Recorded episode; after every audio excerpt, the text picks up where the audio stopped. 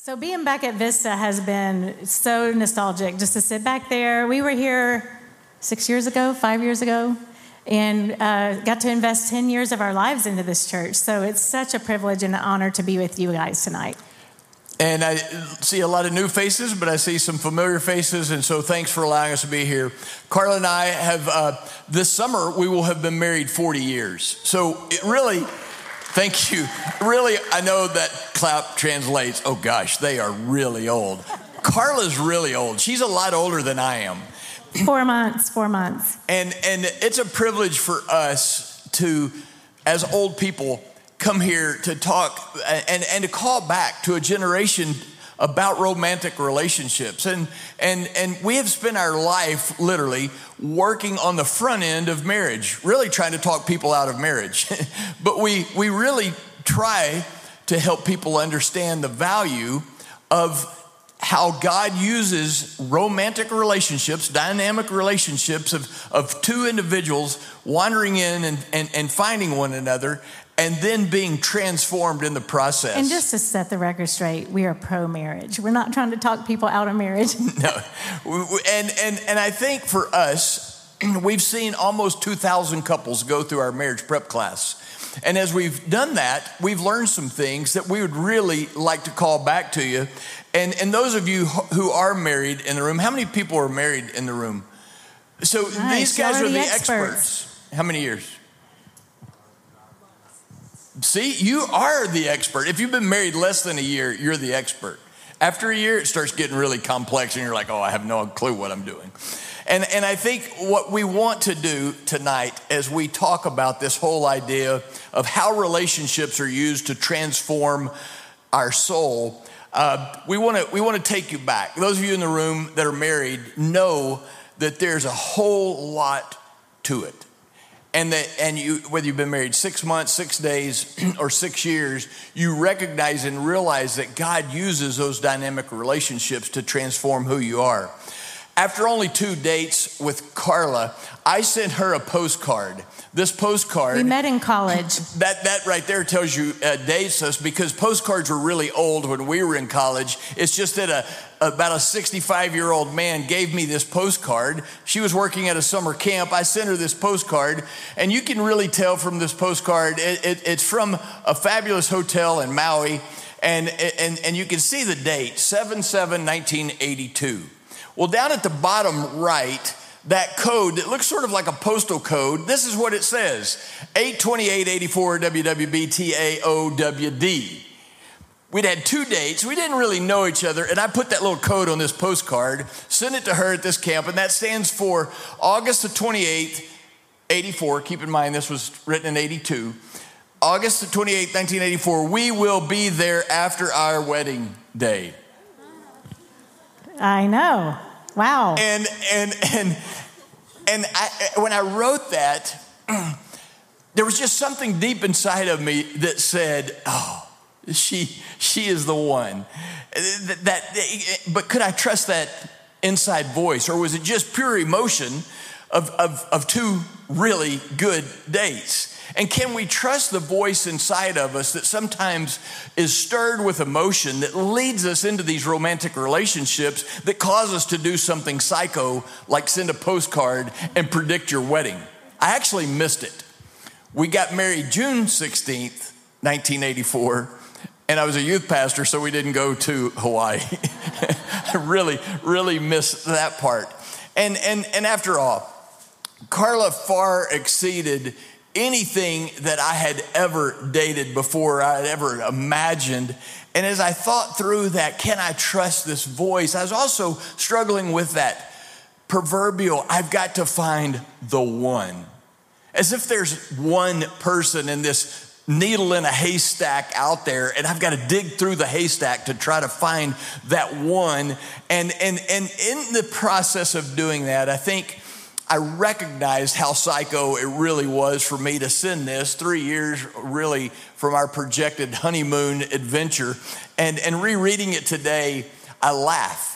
I laugh because I did not have a clue. That was written purely out of emotion, it was out of passion, out of out of ignorance and, and and really out of bliss. And I soon believed that Carla was this amazing girl. And over the next two plus years, I got to know who she was. But more than anything, I got to know who I was. And God used it to transform transform me. And, and really, to put it bluntly, that postcard is a great picture of infatuation. And I was deeply, deeply, deeply infatuated with her. You know, I don't know where you're at on the spectrum. We have all uh, we have all relationship statuses here: single, dating, married, divorced. Uh, not sure where you're at on the spectrum, but at some level, whenever you start to begin to have a relationship, our heart for you tonight is that you will deal with healthy relationships, romantic relationships. I'm sure with a room this size, there's been lots of pain and lots of burn in lots of struggle in lots of baggage. And we do not want that for you. So if we could call back and say, let's talk about that. And you're going to talk about that at your tables how to build healthy uh, romantic relationships and how not to get burned in the process. You know, at some level, all of us assess whether we have compatibility, whether we have chemistry, whether this person could be a fit for us. And so we're all on this journey. And when I first met Byron, he was a business. He was, he was a business major. We met at Baylor a sophomore year. I was, I was, he was a freshman. I was a sophomore because, you know, I am four months older. And he a was, lot older than I He am. was an accounting major. And um, he was going to go back to his hometown in Rotan and take over the family business, which his dad was an incredible funeral director. That's what the, business was going to be. And so I didn't know if I really wanted to live in West Texas. And so, you know, you're looking out for all these things when you meet your, your person and that you hope might be your person. And so, um, as God would have it, he did not stay a business major very long after I met him, not because he met me, but God had other plans for him, and he was called into youth ministry. And so we began our journey and we began getting to know each other. And the more time I spent with him, you know, as Byron mentioned, we were really infatuated, super young, super naive. But I was getting to know him. And after several months, we thought we were so compatible, so ready to get married. And we dated for a year and a half. And eventually, as you know, we did get married. And we have, some of us have these mental lists that we make the um, uh, things I'm looking for in a mate list. I don't know if you've written a list down or if you just have it in your head. Um, but we get these lists from all kinds of crazy places. Um, it can be even, um, hopefully, it's not from The Bachelor or The Bachelorette. I mean, I'm not knocking that show. We watched The Golden Bachelor the other day. oh, my goodness. That is something else. So I'm not knocking that show, but um, we get these lists from all kinds of ways that we find these things in our head or what we're looking for. But can we even trust our own list? And so, oftentimes, our expectations have little to do with reality and much to do with our fantasies or the things we pick up in the world or who knows where they come from. But Byron says, you know, I don't even remember the first time we met. Wait, wait. She doesn't remember the first time we met. We met like did. actually. We really, if you ask us, when's the first time you met? She tells a story. Really, we met twice before the opportunity. I think once, but maybe twice. twice, but she doesn't remember either one of them. He says that I was campaigning for the fraternity sweetheart, and he wasn't in that fraternity, so he was a nobody. So that's not the truth. And I, and I think the expectations that you you match one another's list because sometimes those those lists are, become really absurd. And maybe they were something you wrote down as a seventh grader at youth camp, and your youth pastor had you write down that list, and and it becomes absurd when you pursue the wrong-minded notion that you're trying to find Miss Right or Mr. Right, and and and you have this idea of the perfect partner, and then you really meet an imperfect person, and God begins to transform your soul in the process. Yeah, so I want to talk about um, it's not really as much about finding the right person as it is about being the right person. And so we have to focus on who am I becoming? And we love this age, we love the young adults because you're in such a season of growth, of deciding who you are. And so it's not as important um, to find the right person as it is to be the right person. Because as we have done this now for 28 years, 29 years, a thousand couples coming through, we have seen that healthy individuals make healthy marriages. And so, if you're not healthy, you, your marriage does not make you happy, as some of the married people in the room can attest. You make your marriage happy. You're not going to be happy just because you get married. You have to go into marriage happy. And so, having a strong identity is super, super important. And I love what this author, Les Parrott, says. He's a marriage expert, a marriage author. He came up with the SYMBIS assessment that we use with our marriage prep stuff. It stands for Saving Your Marriage Before It Starts. It's an online assessment. And he says that if you try to form intimate relationships without first establishing a strong identity on your own, then all of your relationships are going to become an attempt to complete yourself. So let me say that one more time. If you try to build intimacy with someone without establishing a strong sense of who you are, a strong identity of yourself, then all of your relationships will become an attempt to complete yourself. So you'll be prone to maybe possibly two different lies here. You'll say, if I need this person to be complete, like I need, I'm, I need you to help me be somebody. Or the other way it could work is that if this person needs me, then I'll be complete. So we can marry someone that we are going to fix, that we have control over, that we can dominate. And that's not good either. So attaching yourself to another for approval, for affirmation, for safety, for identity will not end well. Um, Self worth doesn't come from the mere existence of someone in your life. Um, when you come into a relationship and you lack personal self worth, all you offer them is neediness. And that does not make a good marriage. Byron and I spent two hours yesterday with this couple sitting on our couch.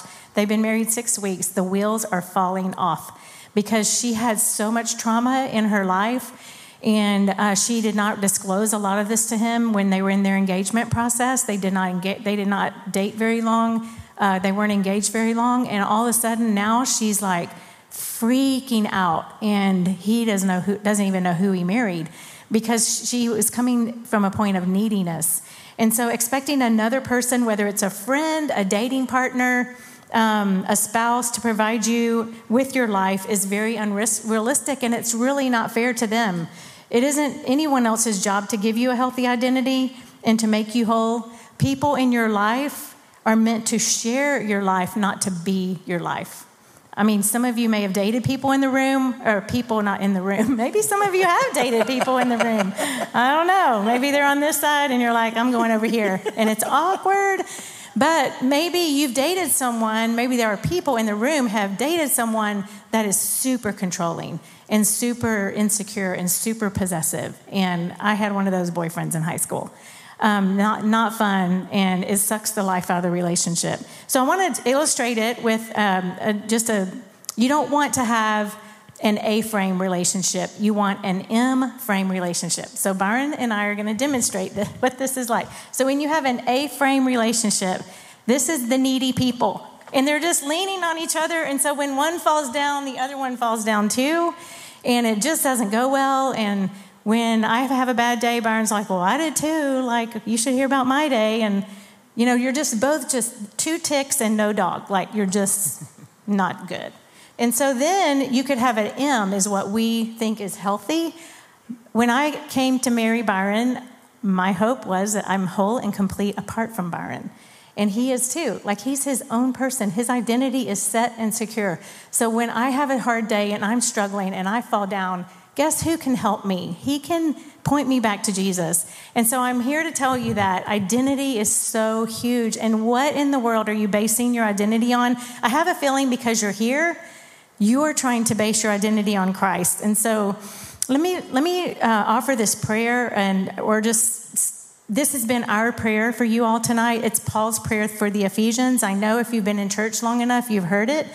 But Paul prays this, and I pray this for you. I pray that out of his glorious riches that he would strengthen each one of you with power in your inner being so that Christ would dwell deeply in your heart through faith and that you being rooted and established in love would have power together with all of God's holy people to know how wide and long and high and deep is the love of Christ and to know this love that surpasses knowledge Y'all, that is a recipe for a great marriage. When that love can be put on you and that love doesn't change, it's not shifting, and your identity is set in His love, and you get to be filled to the measure of all the fullness of God.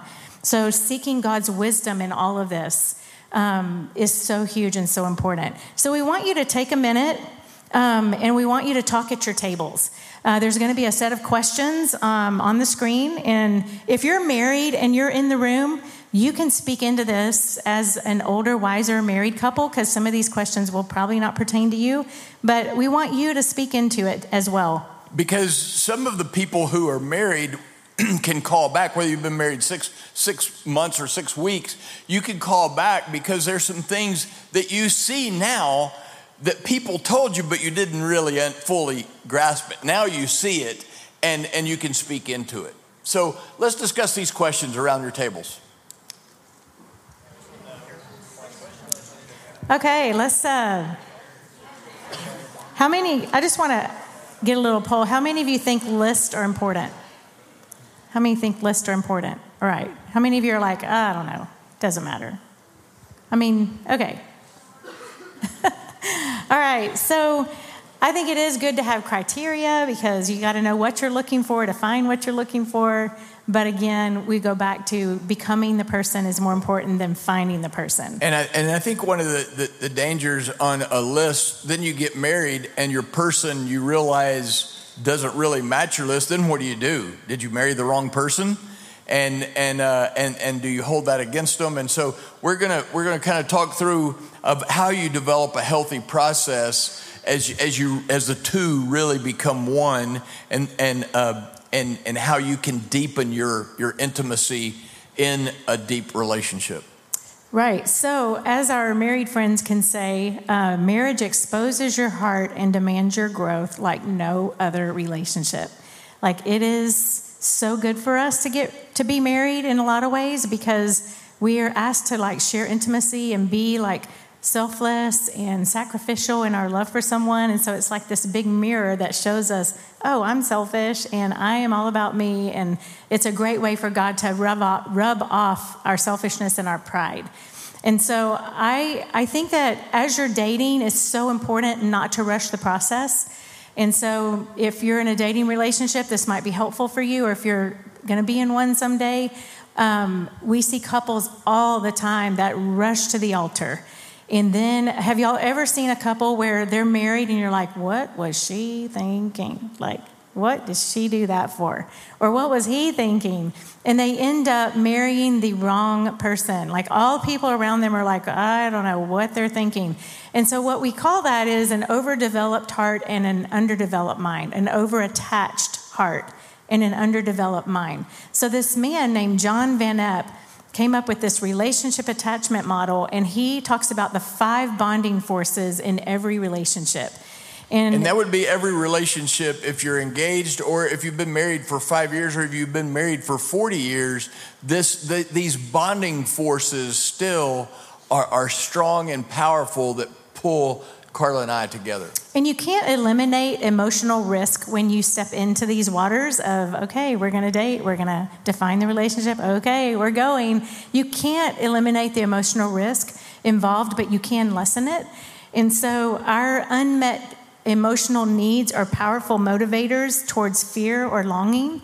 And so, if you grew up in a family where you didn't have a lot of your emotional needs met, then you come to this from a deficit. And I'm not saying that's a deal breaker or you're not marriage material, but you have to own that and work on it and work on that identity piece and on that wholeness and completeness piece. Um, I had to do a lot of work on that. Um, but uh, like a raging river, our needs form strong currents that are capable of sweeping us into a river.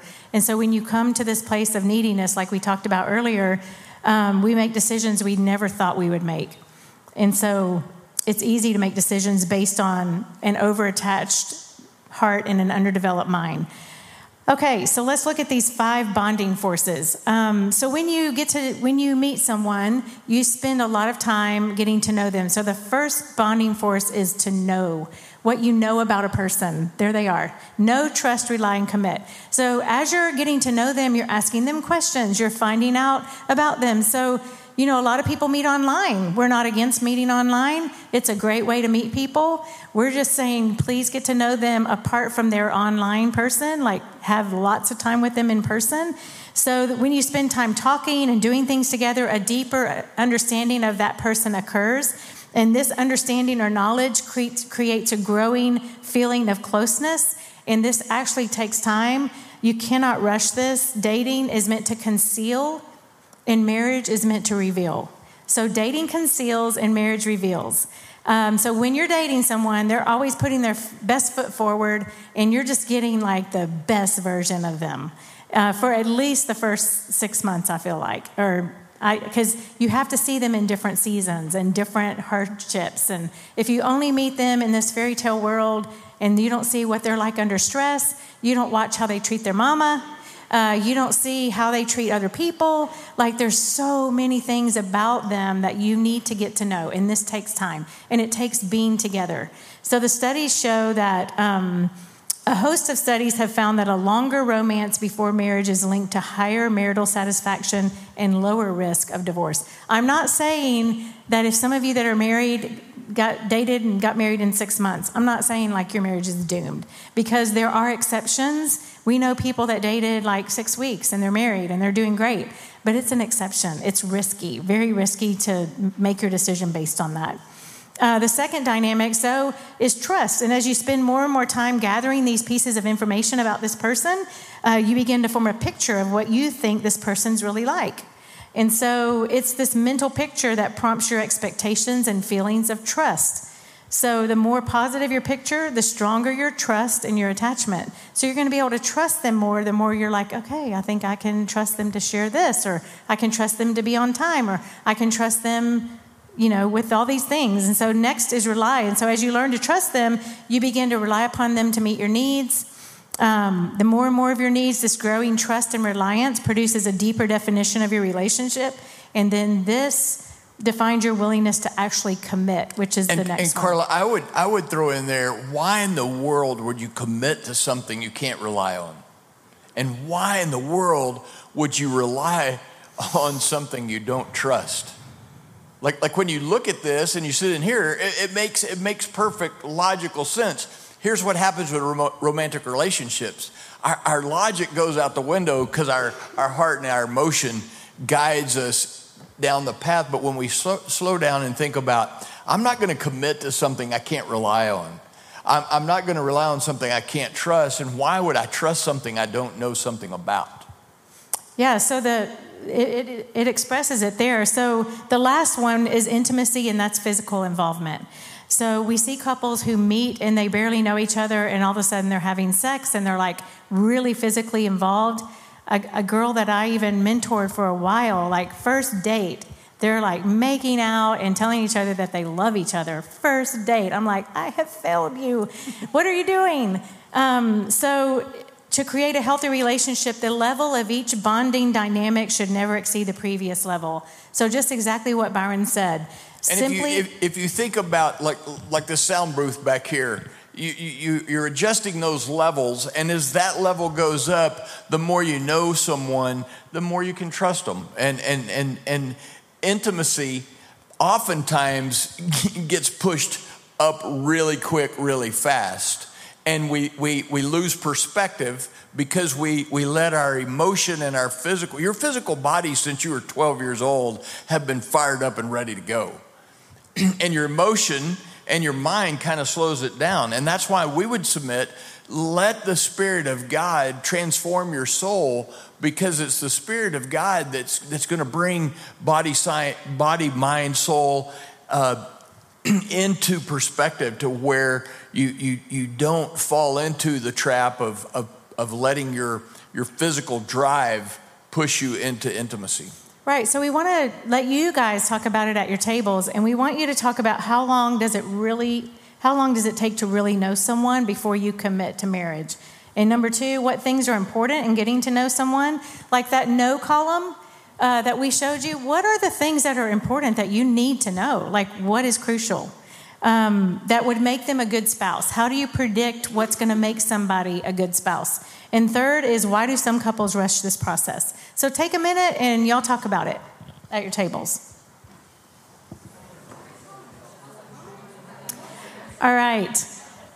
So, all of this to say, these are important, important relationships. When you think about your future spouse and dating to see if you're compatible to be married to someone, we need the wisdom of God. We don't need to lean on our own understanding. In all of our ways, we need to acknowledge Him and allow Him to direct our paths. And we, we have a foundational verse for all that we do and it's on the wall in our house and it's written on our hearts and i hope it'll be written on your heart when you think about what it takes to build a home and it's proverbs 24 and it says by wisdom a house is built through understanding it is established and through knowledge its rooms are filled with rare and beautiful treasures there's a lot of homes that are not filled with rare and beautiful treasures strife and discord and just lots of baggage.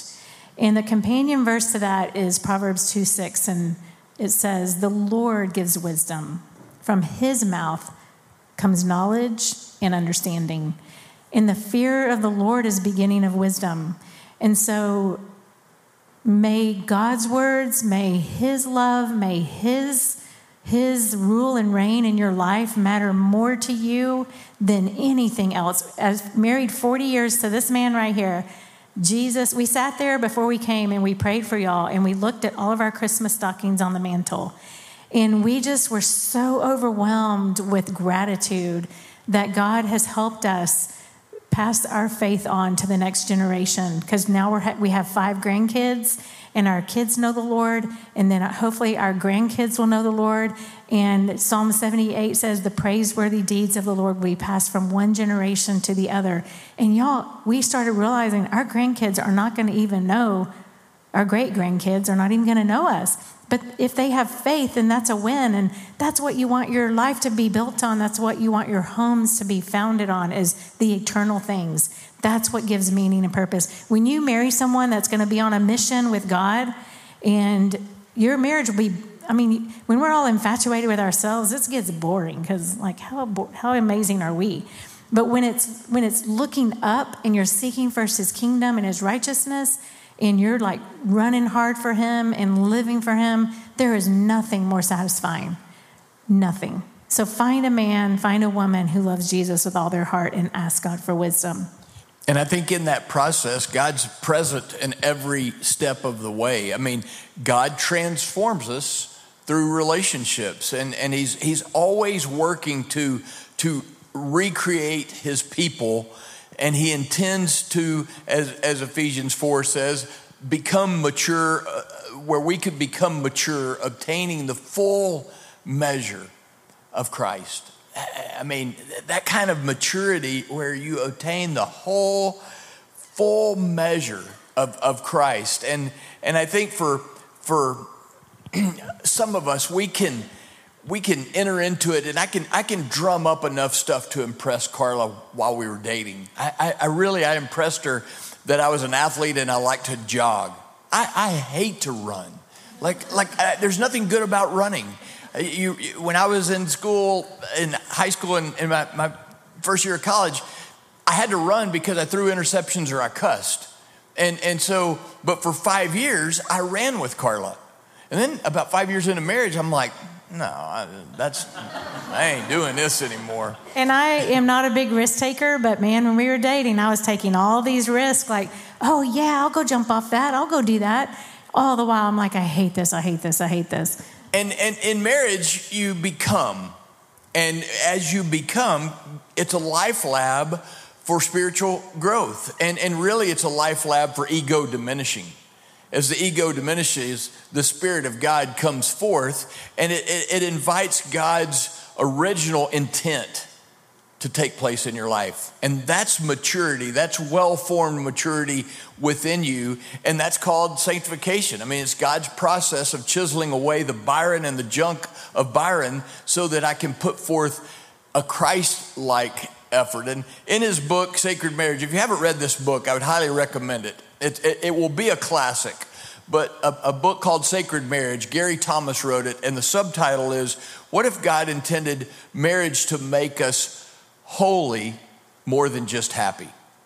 by far the best marriage book I've, I've ever read and ever will read. It, it is well written, it's well done, and it doesn't tell you 10 things to do to be married. It just really, it's a, it's a great question because it challenges our assumptions of, of what marriage is and why we enter into marriage. In his book, Gary writes, everything about your relationship, everything Everything about these romantic, dynamic relationships is filled with prophetic potential, with the capacity for discovering and revealing Christ's character. Deep, meaningful relationships have a way of rubbing the veneer off of who we are and getting real, and it gets real, fa- uh, real fast. God, God desires to transform our lives from selfishness and transform us into selflessness. And let's try to make some sense out of all that we've talked about tonight. And, and I think Psalm 139, some of you have that memorized. Search me, Lord, and know my heart. Try me, Lord, and know my anxious ways. Listen to the message, it says it beautifully. Investigate my life, O God. Find out everything about me. Cross examine and test me get a clear picture of what I'm about, and see for yourselves whether I've done anything wrong, then guide me on the road to eternal life. There's nothing better than the dynamic relationships of marriage, of engagement, of dating that cross examine and test you and get a clear picture of who you really are, deep in who you are. And you've got to know who you are. You've also got to know a holy God. In the book, Practicing His Presence, Brother Lawrence says, when we're faithful in keeping ourselves in His holy presence, it brings to us a holy freedom. And if I may say so, a familiarity with God. One of the verses that's really been a, a, a verse that Carla and I have clung to, and it's a verse we, we, we learned when we were little kids, and it's just become more and more and more real, is Matthew 6 33. Seek first the kingdom of God and his righteousness, and then all these things will be added to you. I would call back to your generation to say, seek first the kingdom of God and seek first his righteousness. Then, then these relationships, the dynamics of relationships, are, are, are going to transform you into being who you were intended to be. And the more we become familiar with God, I mean, really come to know Him, searching for Him like an adventurer on a treasure hunt, we, we gain wisdom. And that wisdom, the more we know, leads to trust, a kind of trust that can be relied on as we commit our lives to it. And it's in those moments that we really open ourselves up and find in, deep into our souls, our inner caverns, into me see. And I've discovered that that moment that I find true intimacy, my soul is transformed and I become face to face with a holy God. And at the end of the day, that's what all relationships, I know you've been doing a series on all kinds of relationships. All dynamic relationships are just pointers to, to just grab your face and point to a holy God and say, This is your creator. Your action step, and then we will pray. We want to give you an action step. That's my favorite part about Vista. Uh, and here it is this week. Just just block off. You you are busy people. You got a lot going on. But this week, I want you to spend 20 minutes alone and allow God to cross examine your life okay? Spend 20 minutes alone, cross examine your life, and I want you to do two things when you're doing that. What's one thing you need to take out of your life? So, what's one thing you need to delete out of your life? And then, what's one thing you need to add to your life? And I would almost go out on a limb and say, it's going to be dynamic relationships that help you, romantic relationships, even for some of you, that, that, are, that are going to help you cross examine who you are. So, 20 minutes alone, allow God to cross examine your life. What's one thing you need to take out of your life, and what's one thing you need to add to your life? Let me pray for you. Lord, thank you for these men and women giving their time tonight. Thank you for who they are, what they've done, how you've worked in and through their lives. I pray you would transform every single person here. And if there's some here that don't know you, may they come to know the true, one true, real God through Jesus. Those who have wandered in their faith and are skeptics, draw them back into yourself and help them become mature, faithful, committed followers because they know the one true God. Thank you that you walk with us. And it's in Jesus' name I pray. Amen. Can I give a quick plug for marriage prep? How many engaged couples in the room? Anybody? None? Zero? How, they got married. Okay. All right. Well, if you're going to get engaged soon, we have marriage prep classes, we have retreats, we have one on ones. Uh, you can check us out at countdowntomarriage.com. And we'd love to help you in any way we can.